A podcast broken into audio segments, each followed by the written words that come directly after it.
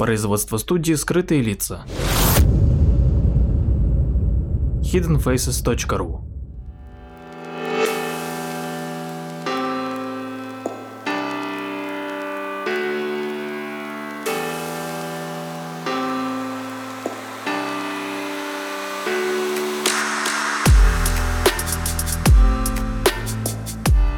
Здравствуйте, дорогие слушатели! С вами Владимир Марковский и очередной выпуск передачи «Прожектор восприятия». И сегодня мы продолжим говорить о трагедии, постигшей американский флот в Перл-Харборе. Основную роль в этой трагедии сыграла семья немцев, работавшая на японскую и немецкую разведки. Это была семья доктора Бернарда Юлиуса Отто Куэна – сам доктор Куин и его жена Фридель, э, их сынишка Ханс Юахим и дочь фрау Куин от первого брака, 18-летняя красавица Рут. Она, кстати, приходилась э, сестрой адъютанта доктора Геббельса, гитлеровского министра пропаганды. И она, кстати, э, и являлась виновницей того, что Куины оказались заброшены в такую даль. Жена Геббельса узнала о том, что Рут э, является любовницей ее любвеобильного супруга и как-то во время скандала потребовала от него сослать их э, куда угодно, подальше, хоть даже и на Гавайи. И, собственно, вот 15 августа 1935 года семья доктора Коина высадилась в Гонолулу. По обоюдному согласию немецкой и японской разведок они отправились выполнять задания фюрера и императора. Доктор Куин занимался этнографическими исследованиями, а Рут, их дочь, открыла в Пёрл-Харборе салон красоты для жен офицеров Тихоокеанского флота США. Как известно, подобные салоны — это лучшее место для сбора сведений, интересующих разведку. И довольно скоро от японского резидента в Гонолулу семья получила новое задание — собирать сведения об обстановке на флоте, точные даты выхода и возвращения судов, а, точные места стоянок, количество и типы судов. Эту информацию без особого труда получала Рут, которая была помолвлена с американским офицером и иногда посещающая боевые корабли. Теперь она была главной разведчицей, а отец выполнял ее поручения. Мать же служила связной. Она ездила в Токио с донесениями и привозила оттуда задания и деньги. Более того, им в шпионаже помогал даже десятилетний Иохим. Всегда одетый в матросский костюмчик, он был любимцев моряков. Они брали его на корабль и показывали все игрушки, которые там были. Отца на корабль не пускали, но он на этом и не настаивал. Но Рут э, всегда узнавал от приятелей офицеров обо всем, что видел и чем интересовался ее маленький братик. Да и сам он э, кое о чем рассказывал в меру своего понимания и возраста. Кстати, Рут изобрела световую систему сигнализации из э, их нового домика в японское консульство. И позднее даже они ее усовершенствовали, чтобы сигналы могли принимать японские суда. Также она, кстати, купила в Гонолулу два мощных морских бинокля, что, на удивление, ни у кого не вызвало подозрений. 2 декабря 1941 года Рут и ее отец впервые опробовали эту новую систему — в тот день э, консул Акуда получил от них точную информацию о количестве, планах и расположении судов в гавани Перл-Харбор. На следующее утро генеральный консул, резидент японской разведки Наго Акита, по коротковолновому передатчику сообщил эту информацию в штаб-квартиру японской военно-морской разведки. И теперь время уже исчислялось часами. Рут и Бернард Куэн знали точную дату нападения на Перл-Харбор – и судьба американского флота была исключительно в их руках. Японский флот э, выступил из залива Танкан на Курильских островах 26 ноября 1941 года и взял курс на Гавайи. Окончательное решение о начале войны на Тихом океане против США, Англии и Голландии было принято японскими правящими кругами 1 декабря 1941 года. 2 декабря японское главное командование отдало приказ военно-морскому флоту быть готовым атаковать Пёрл-Харбор. 3 декабря армейская дешифровальная служба США дешифровала телеграмму из Токио в адреса японских дипломатических и консульских представительств в Вашингтоне, Гонолулу, Лондоне, Маниле, Сингапуре и Гонконге. Им предписывалось приступить к уничтожению шифров, что было явным признаком. Начало войны — это дело ближайшего времени. Но, однако, американское правительство значения этому факту не придало. Почему? Существуют самые разные версии причин неготовности США к войне, вплоть до того, что Рузвельт, мол, знал о планах японцев, но никак не отреагировал на них, потому что ему нужно было встряхнуть американский народ, чтобы тот с энтузиазмом вступил в войну. Но известно лишь, что американские военно-морские силы и армия не были готовы к отражению нападения на Гавайи. Система воздушного оповещения армии не работала, ни армия, ни флот не вели постоянной разведки, а зенитные и прибрежные батареи не были укомплектованы личным составом, и ни одна из них не была обеспечена боеприпасами. И в ночь э, на 7 декабря 1941 года радиостанция ВМС США перехватила шифротелеграмму, которая в течение 9 минут передавалась по дипломатической линии радиосвязи Токио-Вашингтон. Она предназначалась японскому посольству в США и была закодирована самым сложным пурпурным кодом.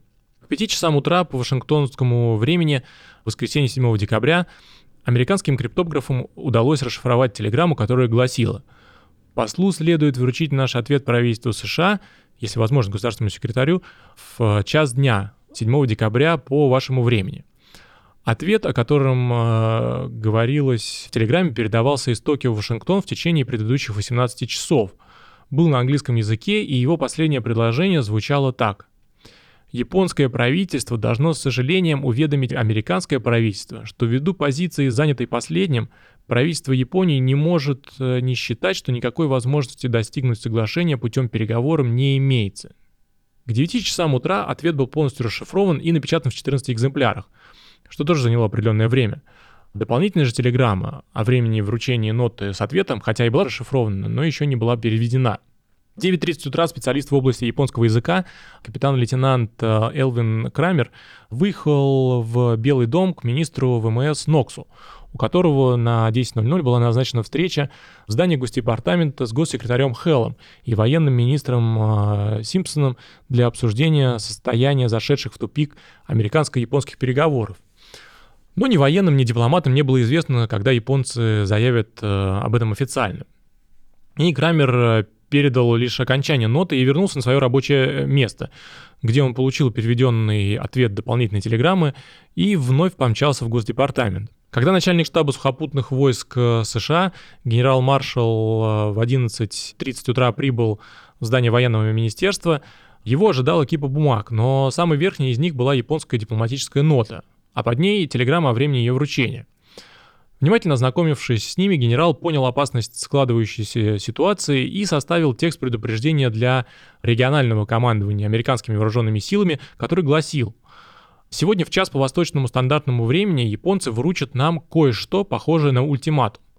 Им также приказано уничтожить все шифры машины. Нам точно неизвестно, что нас ожидает в ближайшее время, но мы должны быть в состоянии готовности. Почему же при такой добросовестной и квалифицированной работе американских дешифровальных служб оказалась возможна катастрофа в Перл-Харбор? Отбросим тезис о традиционном недоверии власть придержащих к докладам разведки, ведь здесь были не сомнительные донесения сомнительных агентов, а вполне четкие, адекватные, перехваченные документы потенциального противника.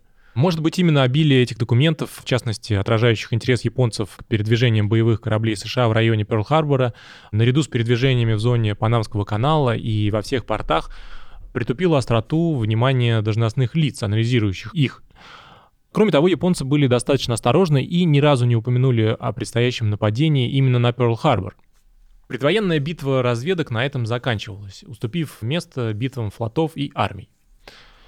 Что же происходило в это время за много тысяч километров и за 6 часовых поясов к западу от Вашингтона в центре Тихого океана? В 7 часов 02 минуты утра по местному времени два молодых американских солдата, обслуживающих радиолокационную станцию на острове Саху, заметили на экране радиолокатора сигналы, указывающие на приближение большой группы самолетов, которые находились на расстоянии около 200 километров и летели по направлению к острову. Они проверили аппаратуру, она оказалась в порядке. Тогда позвонили в информационный центр.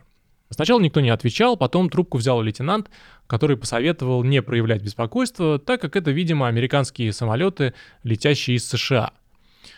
Еще до этого, в 6 часов 30 минут, американский миноносец Уорд заметил небольшую подводную лодку в запретной зоне в районе Перл-Харбора. Он обстрелял ее и забросал глубинными бомбами. о чем в 6 часов 53 минуты была сделана запись в вахтенном журнале. На базу было послано предупреждение, но никаких мер предосторожности принято не было. Защищающая гавань противоторпедная сеть э, не была закрыта, и в гавань проникли две японские подводные лодки.